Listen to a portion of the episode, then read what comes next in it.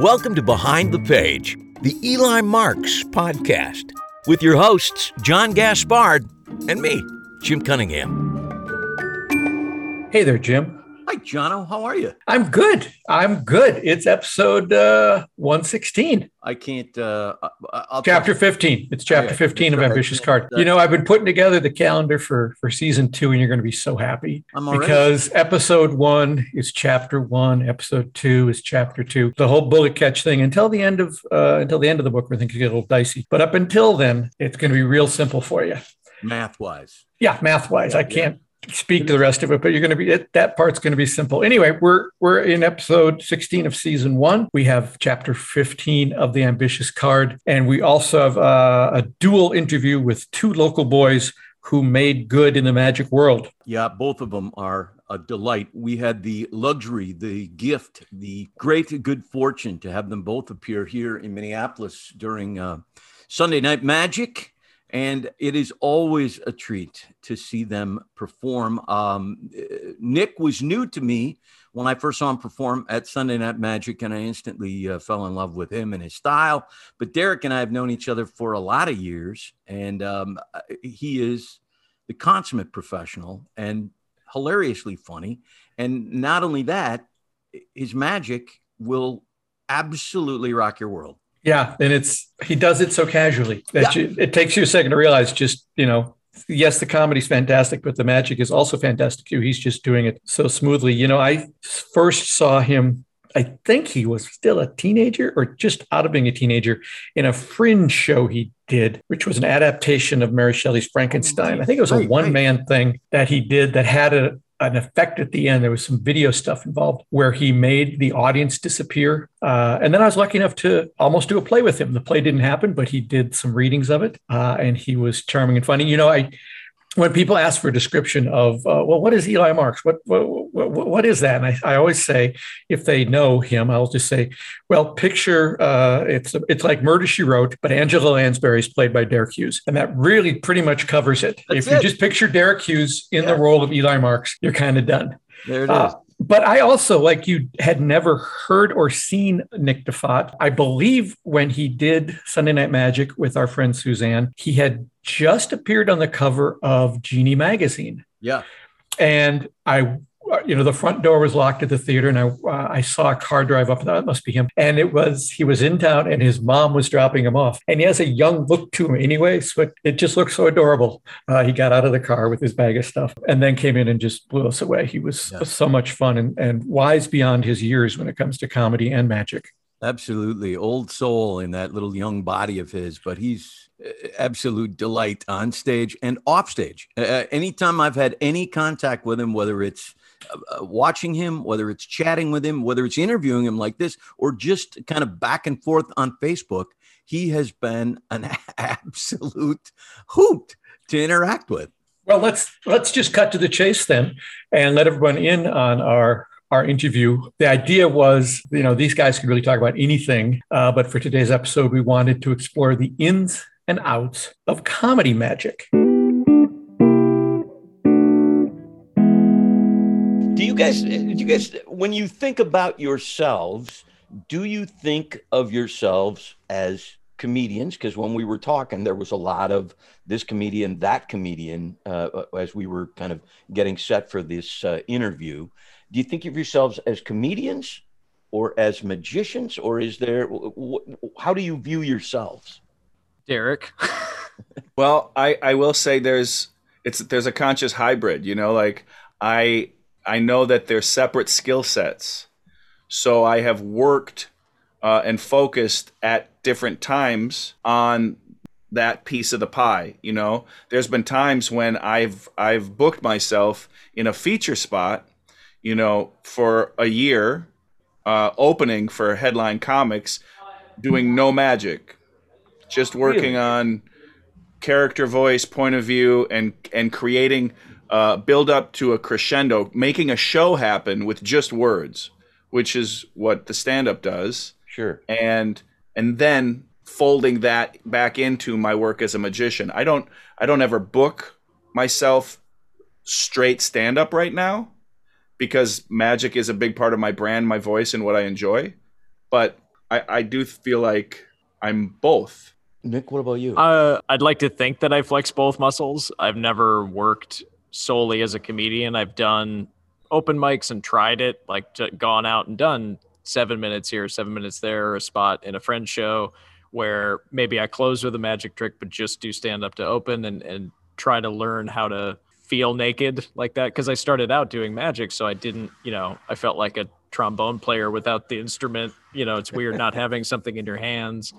But yeah, actively trying to flex both muscles. And in the show, I think when I write stuff, I write probably comedy first or entertainment first, at least entertainment centric. So, you know, sometimes things come more from a gag like the I do a ring routine where a ring ends up on my foot that came from a prank out of high school that I wanted to tell the joke story of on stage and then the trick kind of developed out of it. So hopefully a mix of both. Do you consciously work on the balance between the comedy and the magic? Are you con- consciously free thinking I'm going too far this way, I'm going too far that way?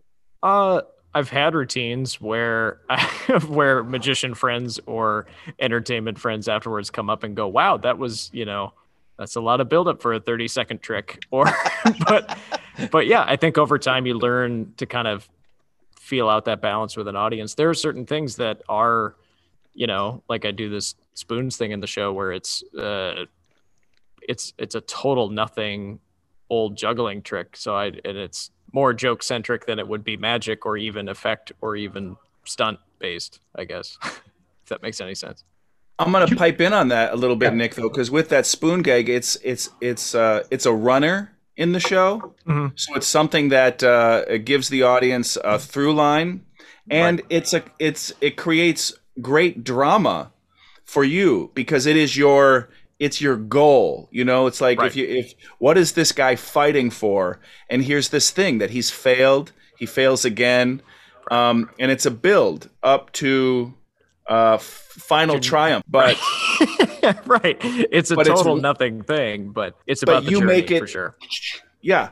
And and it gives you this uh, you know like what is an act but a but a little play? And you're the protagonist Sure. And it gives you something that you're fighting for, you know? Mm-hmm. It's the MacGuffin. It's the the missing bike in the Pee Wee's Big Adventure, which is a horrible analogy because it's the spoons and cups trick, but you know, it it's that kind of thing. And and and uh, every time I had structured a show before I started using that, it was just here's a bunch of tricks.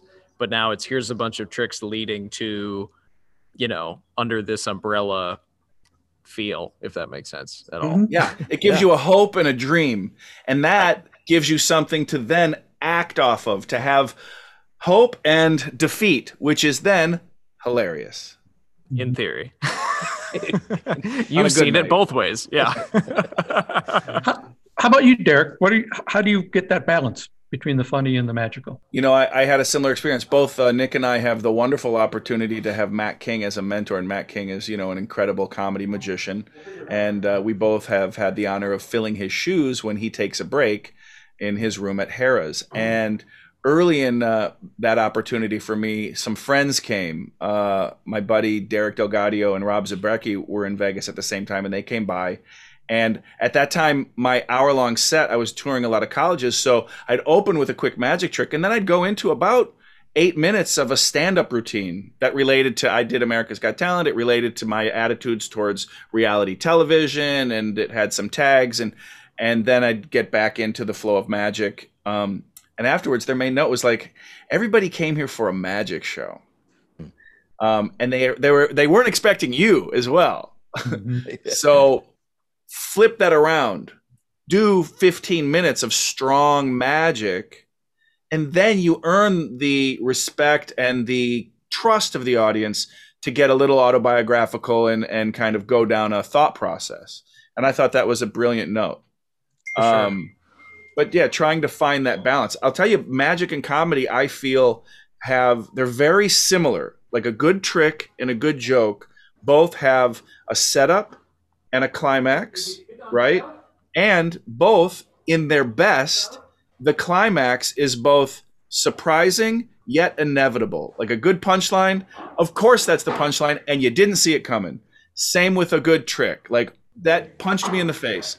So there's parallels. And I found that I I had a bunch of in my straight stand up, I had stand up material that had setup, punch, tag, tag, tag. And then I had jokes that were one-liners. And it, all of my magic was like multi-phase magic routines. So a handful of years ago I started consciously engineering one-liner magic moments to to texture and give like you know vary the rhythm of the show to you know keep the audience hopefully from falling asleep so that was something i borrowed from comedy and applied to my work in magic that i have found to be very very effective you mentioned mac as a mentor looking back um, you're both from the twin cities you might end up saying some of the same names but who did you look up to who are your inspirations uh, when you were just getting started in both the magic bill arnold Mike Madden, uh, Jerry Johnson, Jeff Williams for me, Fred Baish. I saw Fred Baish at a school.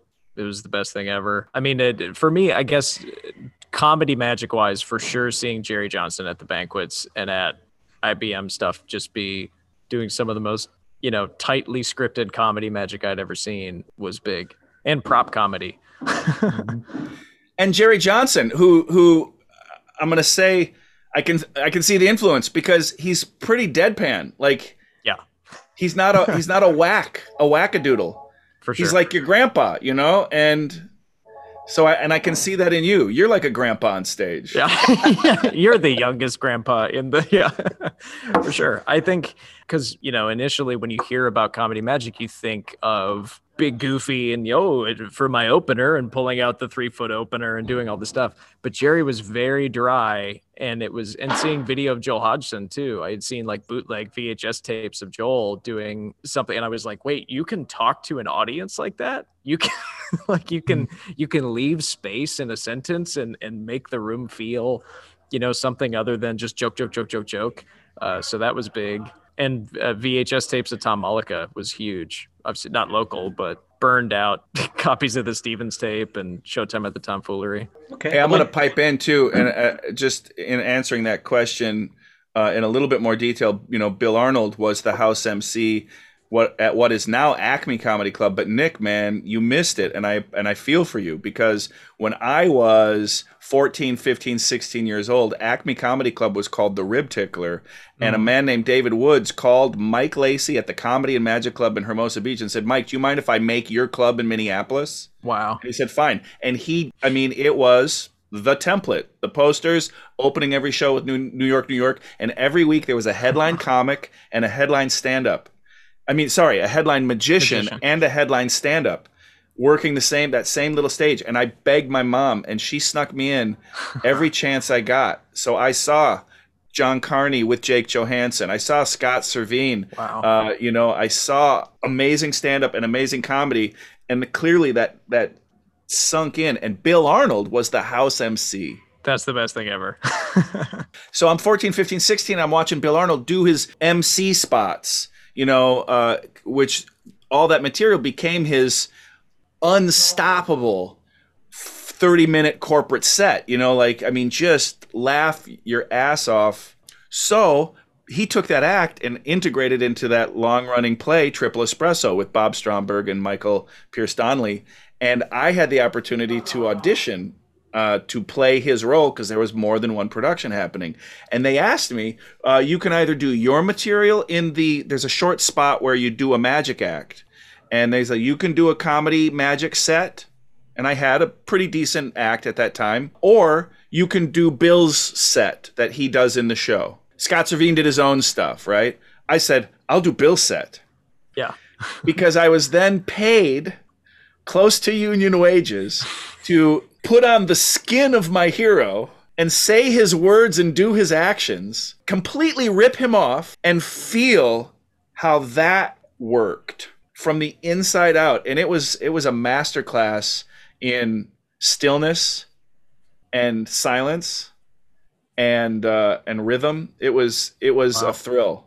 All right, so but let me ask you this question: Do you think that people can be taught to be funny? Or is it something that you are sort of inherently born with and you can refine it like you guys have done or or could you take somebody off the street and and, walk him through this and say, this is how you do it. And here's how a punchline works. Could you teach somebody to be funny? Or is it, no, that can't be done? I, I think yes. I think you can learn. I think a non a non-professional, someone who would say I'm not a funny person, could learn some things, some rules. You know, the rule of three. You know how to, to, to establish a rhythm and break it. That's going to inherently, you know, that there's math there to an audience going, haha. Action to stillness can create comedy. There's there's certain rules. I was always funny. Like I was always a f- humor has always been a part of my point of view. You know, I, I think about I had heart surgery when I was 10, and in the ER, I'm in pain. I'm on drugs. I'm 10. My mom's bummed. She brought me a G.I. Joe doll, and I see my mom is bummed. I run the doll across my chest and I go, Look, it's a battlefield.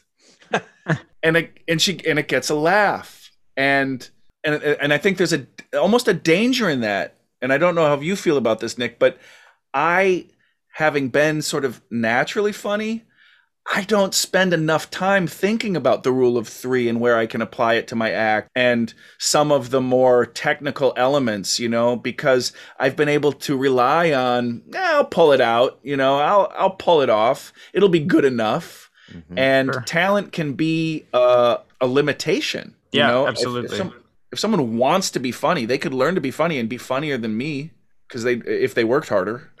right. Yeah. Yeah.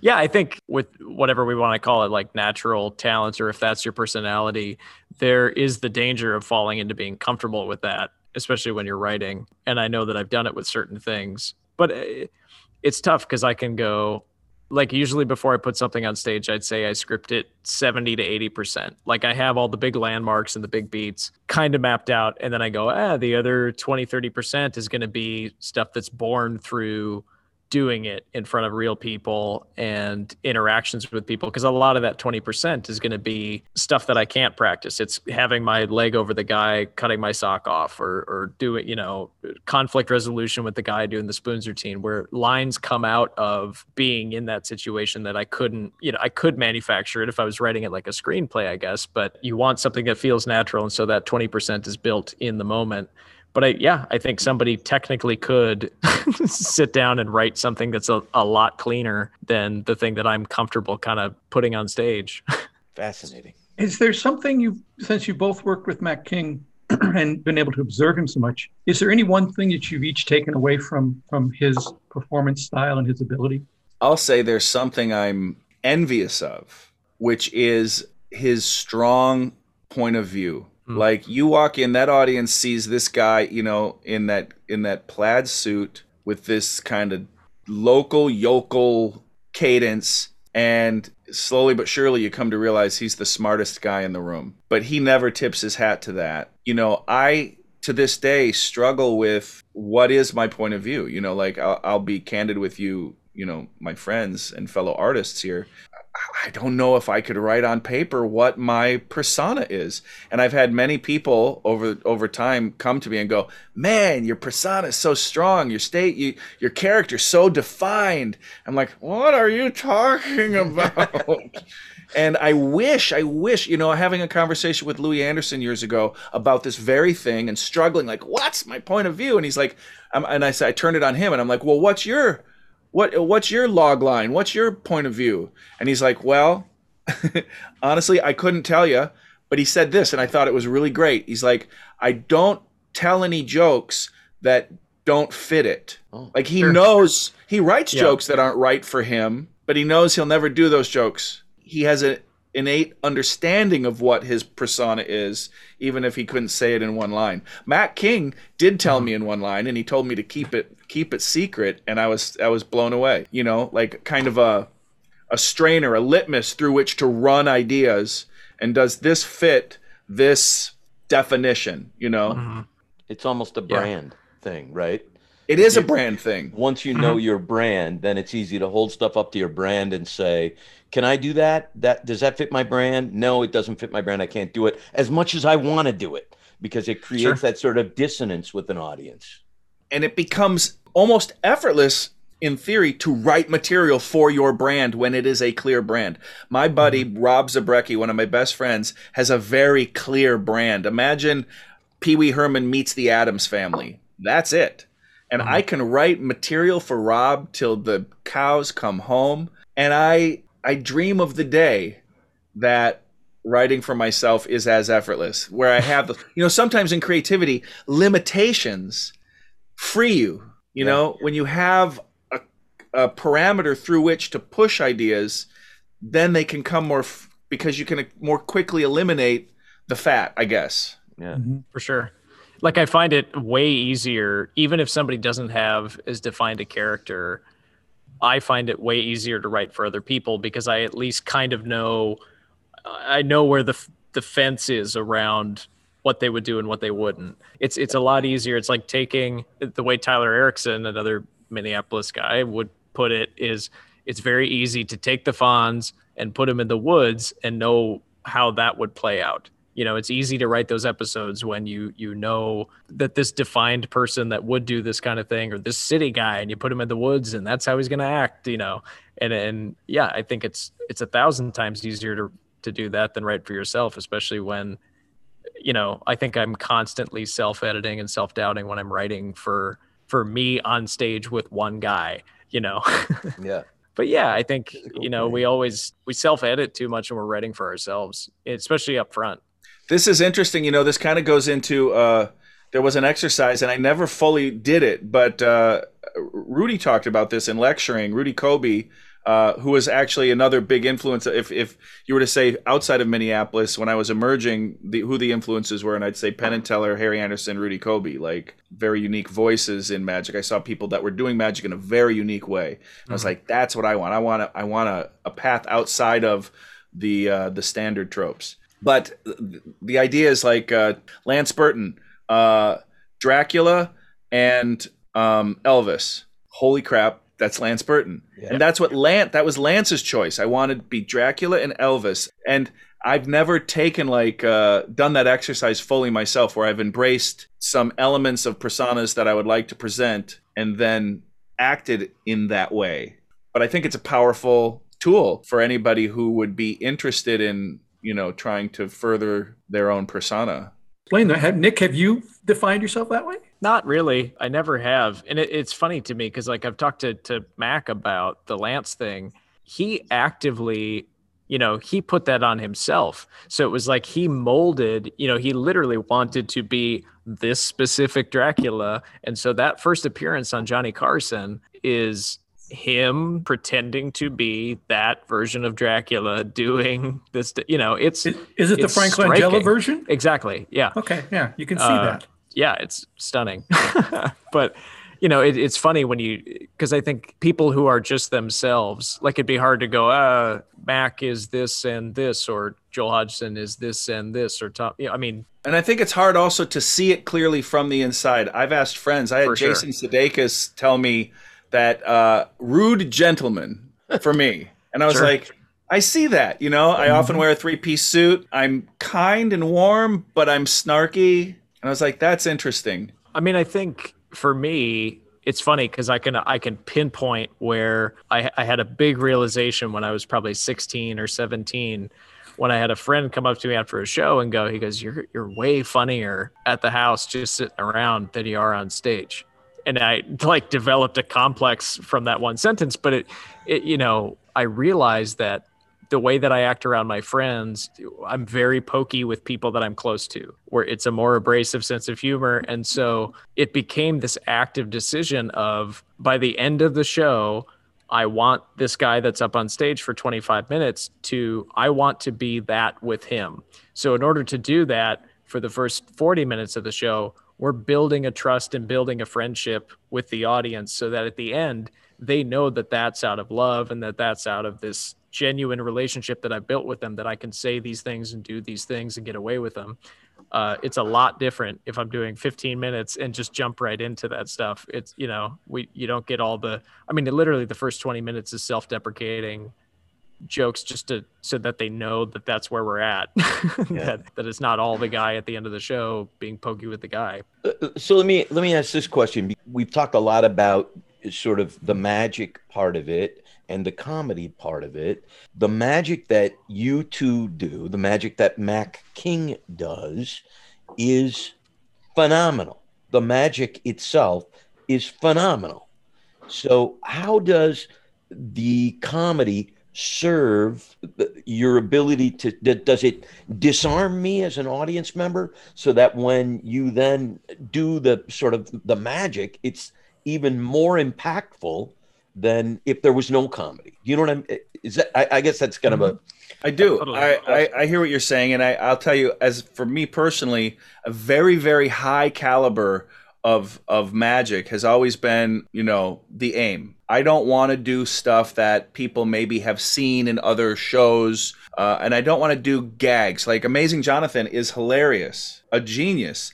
He doesn't fool anybody. Like you don't leave that show really. I don't know. I can't think of a single effect that he does where you're like, "Whoa, what that's happened? a moment of wonder. Right. He's more sort of poking fun at the tropes of being a magician and and using that for great great character development comic effect. I do want to blow people's minds. So there was a great lesson I used to do. There's a trick where uh, someone imagines turning a card upside down in a deck of cards and then I spread through the deck of cards and one card is reversed and it is the card that they were just thinking of and it's uh it's a beloved secret among magicians and a tried and true friend as an effect.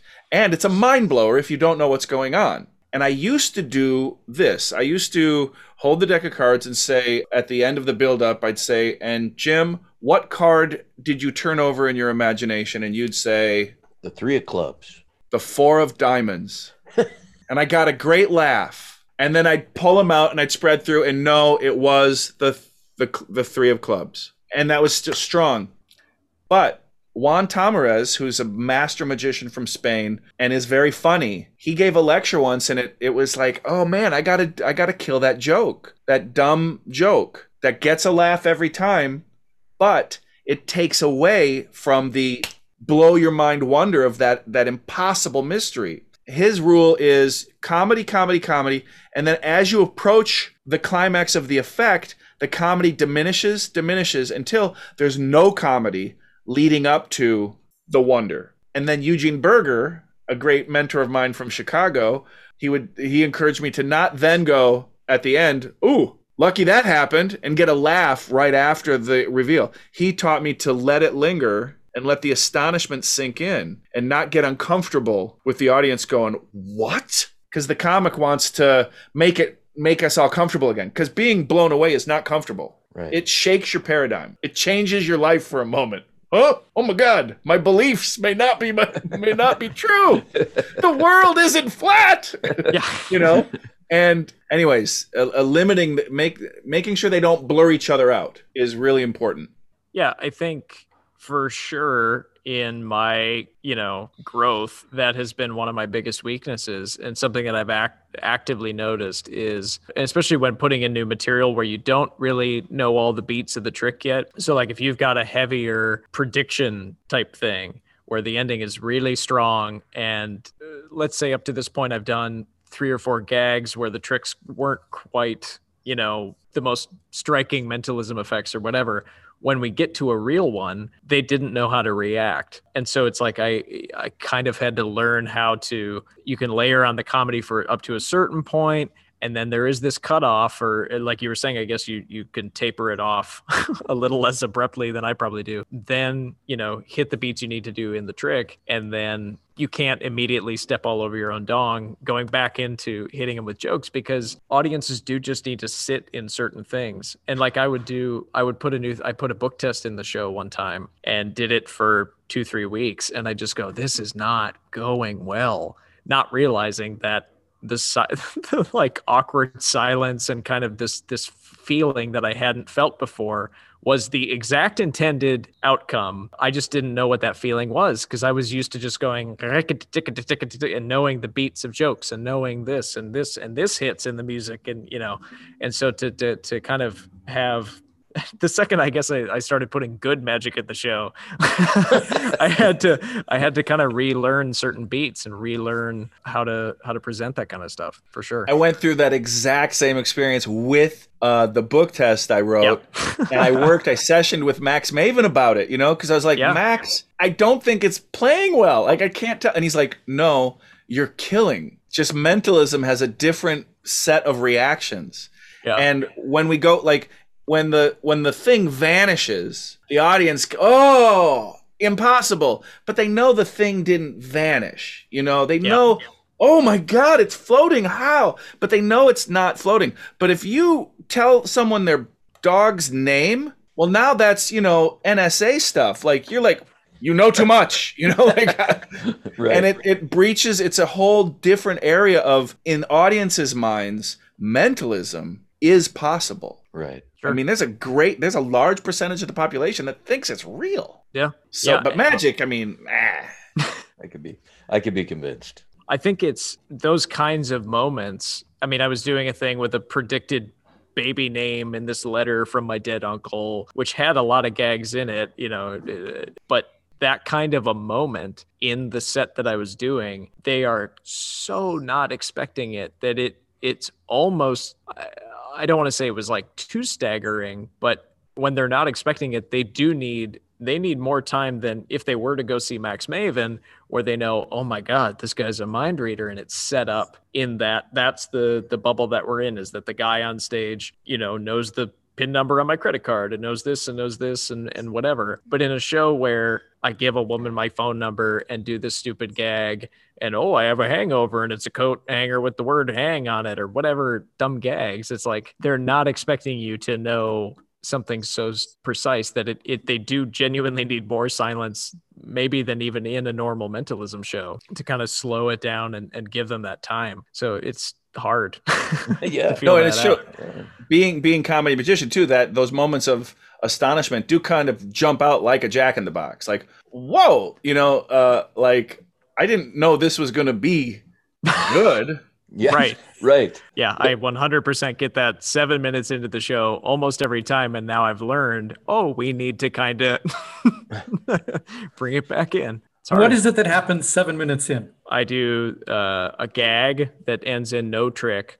Then I do four minutes of just jokes about me. Then I do a couple minutes of jokes with the woman setting up a trick that they absolutely do not think is going to be a trick. It's the the ball Oh, yeah. under the cloth trick Yes. uh, where most people think that that's going to end in a bad gag, and it kind of does. But it also that is a gen that's the first genuine trick in the show where people go, "Holy, you know, wow, a lady said a thing and he was right." Like, which I guess that's a long time for some magic shows, but also, you know, I want that time early on to set up me and set up the feel of the room if that makes any sense i want i want them to understand the fawns so that we can put him in the woods Hey. yep yep But- Derek, do you have a similar progression of getting to amazement? what I do is I want to come out because the audience has a preconceived notion of what a magician is, and if they're not a fan of mine, they don't know they don't know what they're in for, but they know magician in their mind. So I found the cheesiest magician music I could find. This,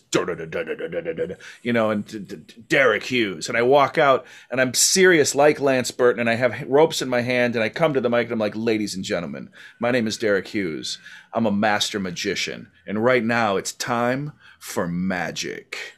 and I make a pose and I'm looking at the ropes and then I go to the sound booth. I'm like, uh, can we cut the music? Actually, this isn't magic. This is a, this is a trick. Music. And then it goes back into the music. And now right away we go, ah, he comes out. This is the magician I expect. And then within the first minute, oh, this is not going to go the way I thought it might go. And then it's a stop and start with the music leading up to a moment that shows a pretty good trick so they know, okay, we're in good hands. And I, you know, cut the music and then we're off and running. And they know it's a magic show. The magic's going to be at least pretty good.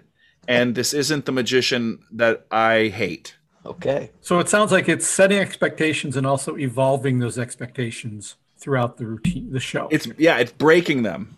Yep. Okay. And, and yes, evolving them. Absolutely. And I think there's something I mean if there is something in my persona over time that's that's developed it's I do I do rec- looking observing dissecting my material, my set, I do see that I play with the idea of a flaw and the idea of a mistake. You know, and the the heightened version of it would be, you know, any any standard sucker trick that you could buy at Eagle Magic. But I do play with oh, magician in peril or the magician messed up and then something impossible happens. And I like this idea because uh, the magician is, you know, often sort of this all powerful, you know, omnipotent, controlled being, but I'm not. But the magic still happens, so I I will take credit for that. But the idea is maybe magic, and I don't hit this hard enough, you know.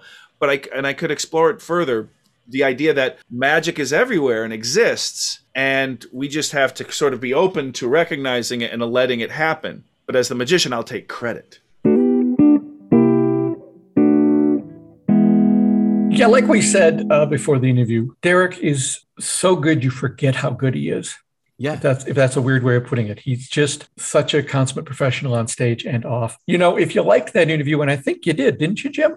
I really did. In fact, I, I as I uh, while I went through the interview and then re-listened to it, I thought to myself, we gotta get word to the local people that they talked about, Bill Arnold, Fred Bache, uh, Jerry Johnson. We got to let them know that these two guys, uh, you know, because who knows if, if those guys are aware of the influence that they had on two really powerful professional magicians. Yeah. Uh, and, and I think Jerry and Fred and, and uh, especially Bill Arnold, who uh, we all know and love here in the Twin Cities, would, would be tickled pink to hear that interview. So we got to make sure and figure out a way to either tag them here or call them directly and say you got to listen because these guys uh, these guys are talking about you.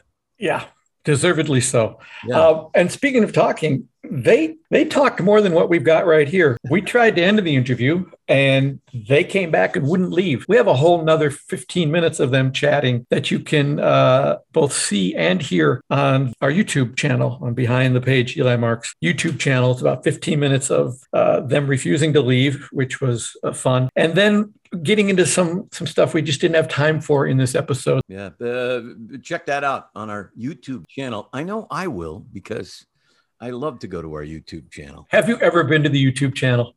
I don't think it exists. It, it, it, it might. It does. I have, not, I have, no independent corroboration. I, I don't know. Let me ask you this Do you get our podcast? Do you get podcasts? Are you one I, of those? Because yes, there, are, there are podcast co hosts who have never heard the podcast they're in. Uh, I have listened to several to uh, I've listened to an episode or two. Yes, okay. I, I, I, do. Um, I, am coming into a period of my year here where I'm going to spend a lot of time in the car alone, uh, both going and coming to uh, a gig that's about 45 minutes from the house. So that'll be my that'll be my plan as far as you know. In terms, sorry to put you on the spot there. No, no, no. That's fine. That's just fine. No, I will say this. I listened to almost all of the interviews. Yes. Yeah. Well, you're at almost all the interviews too. Yeah. So, uh, but but uh, you got to. Re- I have to re-listen to them because sometimes uh, between the time we actually interview people yep. and the time that we release that episode, some time has gone by. And I know the general sort of. I remember the general kind of conversation, but uh, it's important for me to listen to what you actually put in those episodes because we talk for a long time and then it gets edited to it does. what it, it does. Because they're trying to keep it to an hour. And in order to keep it to an hour let's just jump into our reading this week. Uh, last week we uh, listened to chapter 14 uh, which was eli following boone all around the city and then getting conked on the head. I believe where we left it was he uh, i think everything at that point just went to black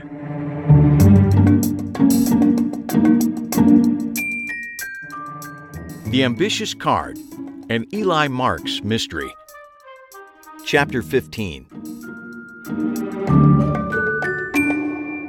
The blackness was like a deep hole, easy to fall into, but much, much harder to pull myself out of. However, that didn't stop me from trying. Each attempt seemed to bring me closer to something resembling the real world, and then the fingers of my consciousness would lose their grip and I'd slide back down into the warm and comforting blackness. The state I was in was just this side of dreaming, but my battered brain made no attempt to construct a story out of the random images that flickered by. If this was my life flashing before my eyes, it was doing so in a very disorganized manner. Someone seemed to have left out all the good parts. I resigned myself to this feeling and floated in a field of nothingness for what seemed like a long time.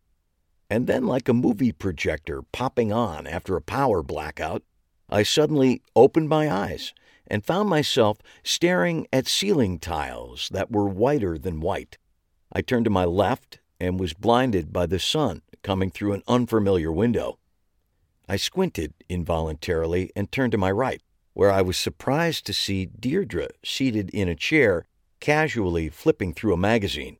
Her blonde hair was nearly blinding in the bright light that flooded the room.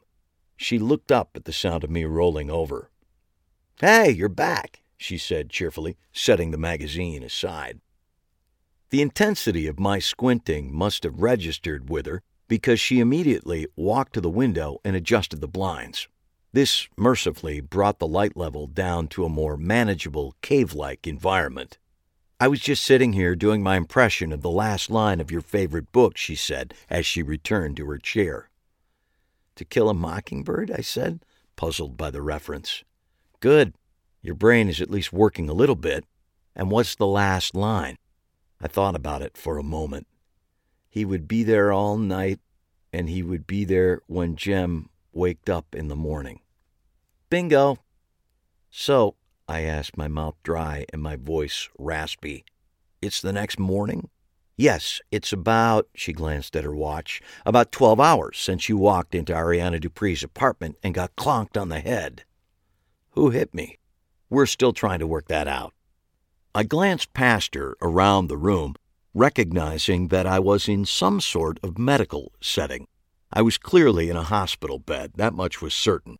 I was wearing a hospital gown that, now that I was on my side, was affording a comforting breeze up my backside. There was an IV in my wrist and a heart rate monitor clipped on my index finger, and my head hurt like hell. The door to the room opened a crack and I could see the unmistakable blue uniform of a cop seated right outside the door. I looked back at Deirdre.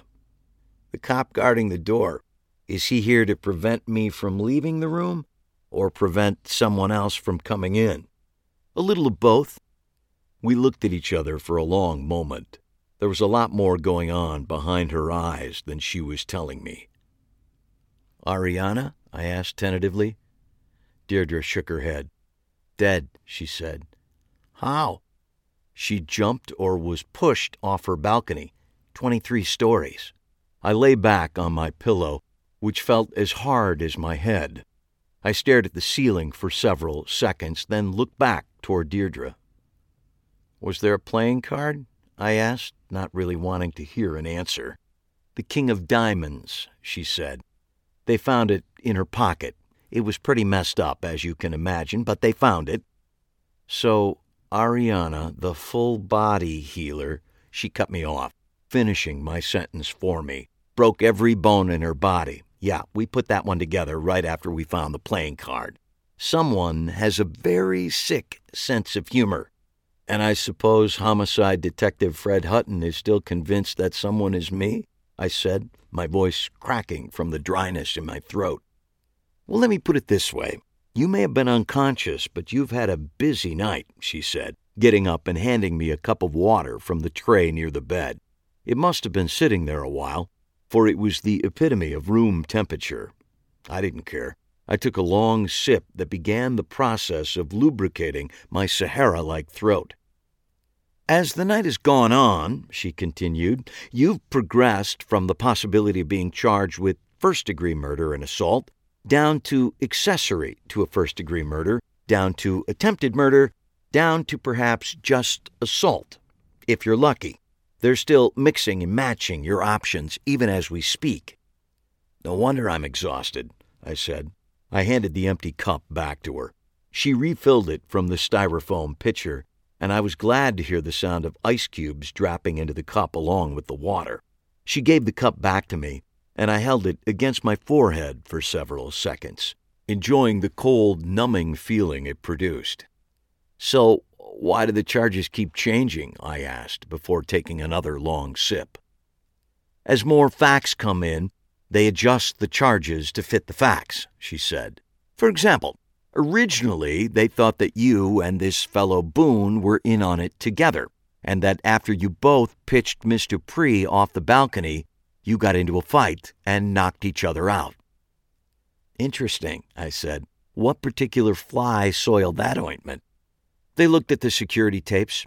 Turns out you got in the elevator at just about the very moment that Miss Dupree went off the balcony. The tapes are time stamped. If you'd been outside a few seconds earlier, you might have actually seen the fall. I'm glad I missed that. So, what theory popped up after they looked at the security tapes? They considered accessory to first degree murder, but Boone is insisting he's only met you once before. He seems adamant about it, although he refuses to tell us why he was at Miss Dupree's apartment. The last I heard, they're leaning toward sticking the murder charge on Boone and sticking you with some sort of attempted murder charge or accessory after the fact, or at the very least, assault on the person of Mr. Boone. How do you feel about that plan of action? She sat back in her chair and gave me her most serious look. I'm withholding judgment until you tell me what you were doing in that building and that apartment in particular last night. I was following Boone. Why? I'm not entirely certain. Where's Boone now? They gave him 10 stitches, bandaged his head, and took him in for questioning. He spent the night in jail. Apparently, his head is much harder than yours. She leaned toward me. So why were you following Boone? It's a long story. I've got all day, and you're not going anywhere until the doctor signs you out. And in order to sign you out, he has to get by the cop at the door. So let me ask you again why were you following Boone? My head was pounding, and this conversation wasn't helping. However, it was clear that I had few options before me, perhaps even none. I gave her an abbreviated version of my conversation with Ariana at Akashic Records. Then I told her about my meeting with Franny, leaving out only those key details that might, if misconstrued, tie me even closer to the current roster of murders. Details like Franny seeing my image connected to the killings. So you followed him around town all day and into the night on the advice of a psychic? It sounds less reasonable when you say it. All I can say is that it felt right at the time. She leaned back in her chair and stared at a point on the wall for what felt like a long time. Then she turned back to me. Eli, tell me honestly, do you have any idea why you're mixed up in all this? Deirdre, I honestly don't know. I can't figure it out. She looked at me for a moment, then reached for her purse and pulled out her ubiquitous tube of lipstick. Well, let's see what we can do about getting you out of here, she said as she began to apply a new coat to her lips. Before I could go, I had to wait to be officially discharged. While I waited, a nurse insisted that I eat my breakfast, which had been sitting on the tray by my bed for what tasted like a long time. It was just about as delectable as you might imagine. Finally, I received a visit from the attending physician, a good natured, transplanted New Yorker with thinning red hair and a bushy red beard. Back from the dead, are we? he said with a laugh as he entered the room and started to page through my chart. So far, I said. Stick around here long enough, we can take care of that. He finished with the chart in record time, even for a speed reader, set it back in its holder, and turned his attention toward me. I'm Dr. Levine. I was on call last night when they brought you in. You had quite the smack on the head, he said as he ran a hand over my skull, stopping when I winced. You'll have a bump for a few days, but not to worry. We did an x ray of your head last night and found nothing. Rim shot, I said, tapping out a quick drum roll with my fingers on the bedside tray. Thank you, thank you. I'm here all week. Try the veal. To be on the safe side, I'd recommend staying away from the veal in our cafeteria unless you truly want to be here all week. He peered into my left eye, shining a small penlight at my pupil. Seriously, it's uncommon for someone to be unconscious for as long as you were after a hit on the head. That's why you spent the night in the hospital while your friend got stitched up and went home. Actually, went to jail. Well, yes, there is that. He peered into my right eye. However, what they do to you once you leave here is outside of my sphere of influence. And my friend, by the looks of things, you're ready to leave my sphere right about now. He put the penlight into one pocket of his white lab jacket and pulled a prescription pad out of the other. He scribbled quickly on the pad and tore the top sheet off, handing it to me. Here's your discharge notes, he said. Follow these instructions and you should be fine. Take care of yourself. He gave me a friendly pat on the shoulder, and with that, he was gone. I could hear him as he entered the room across the hall. What? I heard him say in mock surprise. Don't tell me you made it through the night. Well, I just lost five bucks. His voice receded as the door swung shut. Deirdre got up and opened the closet, pulling my pants and shirt off the built in hangers. I looked at the prescription in my hand. Although he had the typically poor penmanship universally attributed to all physicians, I was able to make out what he wrote with no trouble. It read simply, Don't get hit on the head anymore. It would have been nice to go home and crawl into my own bed, but that was not to be. Instead, I was transported in handcuffs, no less, from the hospital to the downtown police station the same squad room homicide detective Fred Hutton and his partner had brought me into after Gray's death. The transporting officers didn't take my personal effects this time, just sat me on a bench and told me to stay put.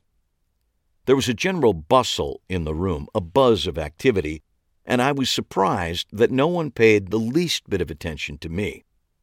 From where I sat, I could see the enclosed interrogation room they had put me in during my last visit. The door to the room was open, and through it I could see Boone, looking even worse than he had the day before, slumped in a chair. Homicide Detective Fred Hutton was pacing behind Boone. I couldn't hear what he was saying, but whatever it was, it wasn't getting any response from Boone, who had a sullen, glassy look plastered on his face. Deirdre, who had driven herself from the hospital, arrived at that moment.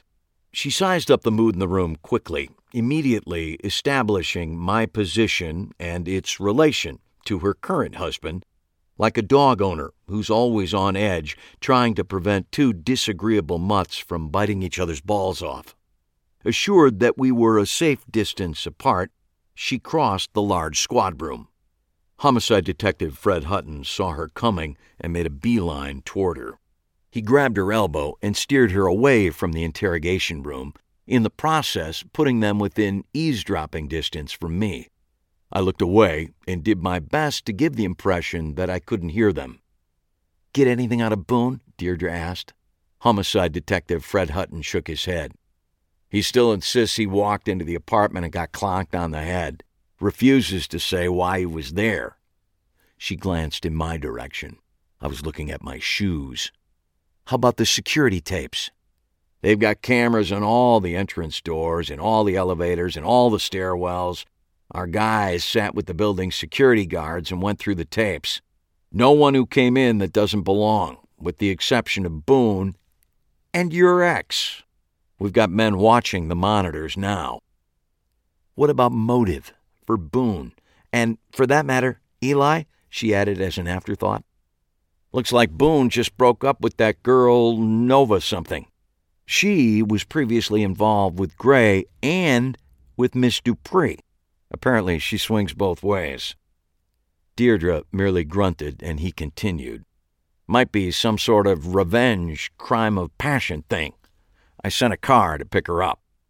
Where's Eli fit in all this? I snuck a look at him. Homicide Detective Fred Hutton was chewing on his lower lip. Deirdre stared up at him, and after several seconds he looked away. Poor bastard. I'll admit that besides proximity, we don't have much to go on.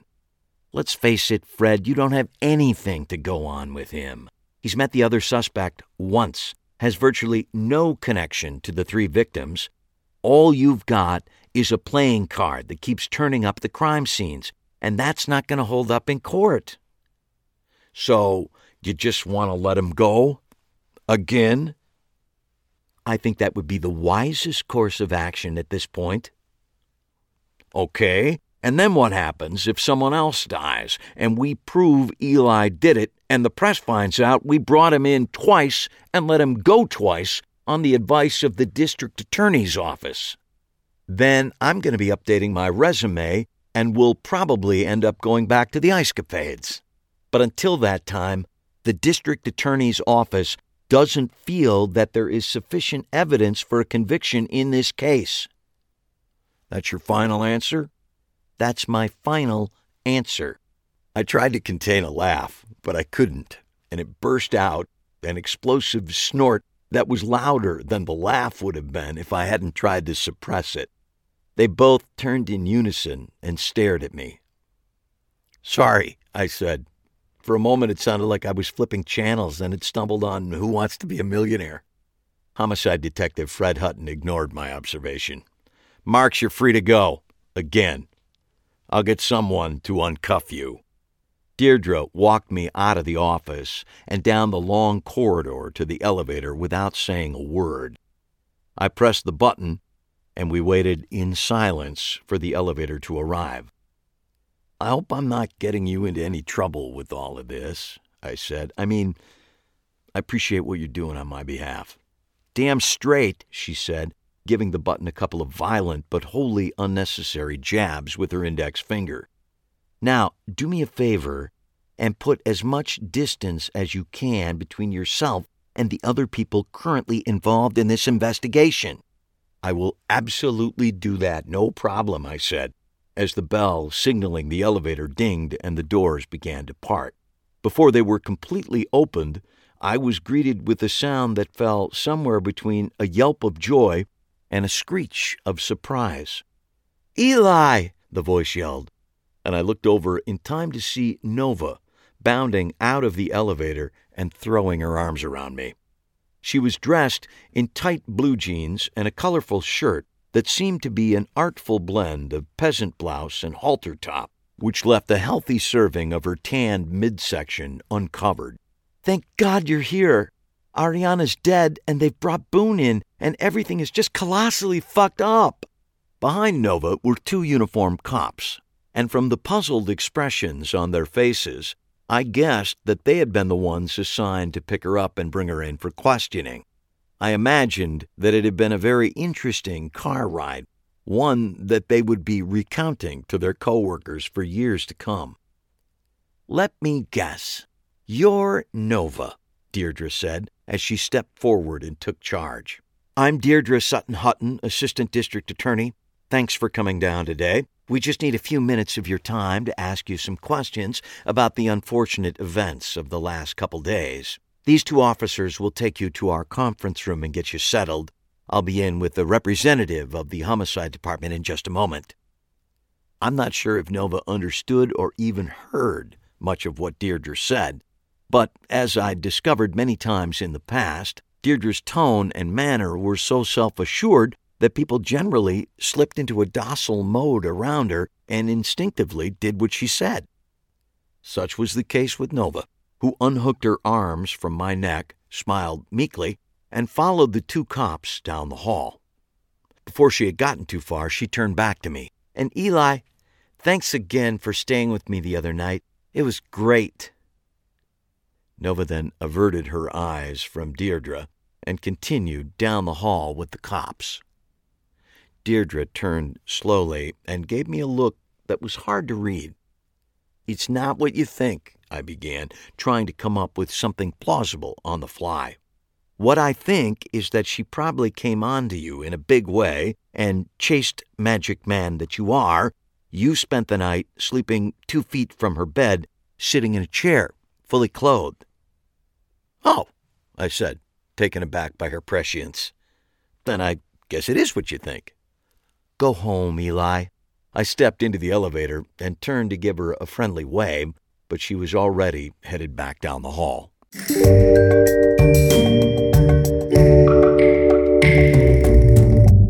And now we're back.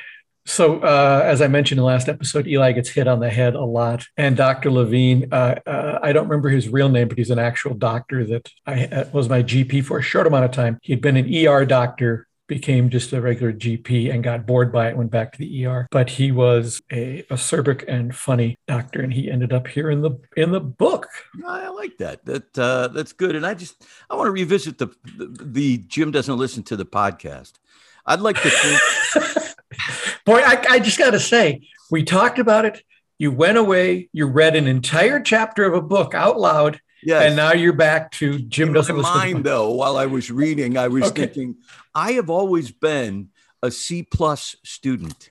I've done just exactly what I needed to do to get by. I'm not your A student who's you You're know, not asking for extra student. credit. No, I'm just trying to pass the podcast. That's all. So I've done what I need to do in order to achieve a C plus, which gets me Well, my scholarship. I think it keeps my scholarship in place. I don't know if it's going to help you because the podcast is totally pass fail. We don't do grades. Well, well, then I'm fine. You're- I'm going to pass. Oh, you're absolutely going to pass just because you've shown up for every, just showing up is 90% of the battle. And you've done it for 16 episodes. Decisions are made by those who show up. Yes, and here you are. Be that as it may, uh, we have some great guests coming up. We've got the lovely and charming Mike Caveney, uh, who'll be with us next time to talk about uh, one of the most, uh, Iconic, maybe. yeah, one of the most iconic. You're right. One of the most iconic tricks uh, in all of magic history, which is sawing a woman in half. Or um, how did he put it? Now there's there's it's actually two different tricks. One of them is sawing through a woman. That's trick one, and the other one is uh, sawing a woman in half, which is actually an entirely different trick. I didn't know that. We're going to find out more about that uh, at our next episode. Following that, we have uh, a great interview with uh, Carissa Hendricks, otherwise known as Lucy Darling. If you think back to uh, some of the stuff we talked about today with uh, Nick and Derek about comedy and magic. Carissa combines them very nicely and also has some really interesting theories about how tightly related the two are, about how you're leading the audience by the hand and they don't know if it's going to be a comedy payoff or a magic payoff and the way she uses that in her act to, to keep them uh, to off balance. And then uh, the episode after that is a fantastic interview with uh, David Kay, otherwise known as Silly Billy, who uh, knows so much about children's magic and how to deal with children, which is something that at that point of the book, Eli is going to be dealing with. Uh, it's not something he does very often, uh, but David Kay does it all the time and has some great tips for for Eli if he ever has to ever has to deal with kids again. Yeah. Anyway, lots and lots and lots of great people coming up. If you want to help us get this podcast to more people, I just would ask you to subscribe and rate us. They tell me, uh, and you and I both know as little about podcasting as is possible and still run a podcast. But anyway, they tell me getting reviews or just getting rated on Apple Podcasts has the highest impact. Uh, so if you like what you're doing or uh, if you just like us, go to Apple Podcasts and rate us. You don't have to write anything. You just click five stars or four stars. If it's going to be anything under four stars, you know, stay home. But if you want to go do that, I've got a link for that in the show notes. It'll take you right to right to us on Apple Podcasts. That'd be a huge help. Really would. We'd, we'd, we'd appreciate that. As a C plus student, I'm counting on you. So anyway, we will be back in a couple weeks with Mike Caveney and the next chapter of The Ambitious Card. Until then, thank you so much for tuning in. Take care, everybody. God bless. Bye bye. This has been Behind the Page, the Eli Marks podcast, with your hosts, John Gaspard and Jim Cunningham. Produced by Alberts Bridge Books at Grass Lake Studios. Find this podcast and all the books in the Eli Marks series at elimarksmysteries.com. That's E L I M A R K S, mysteries.com. And thanks for listening.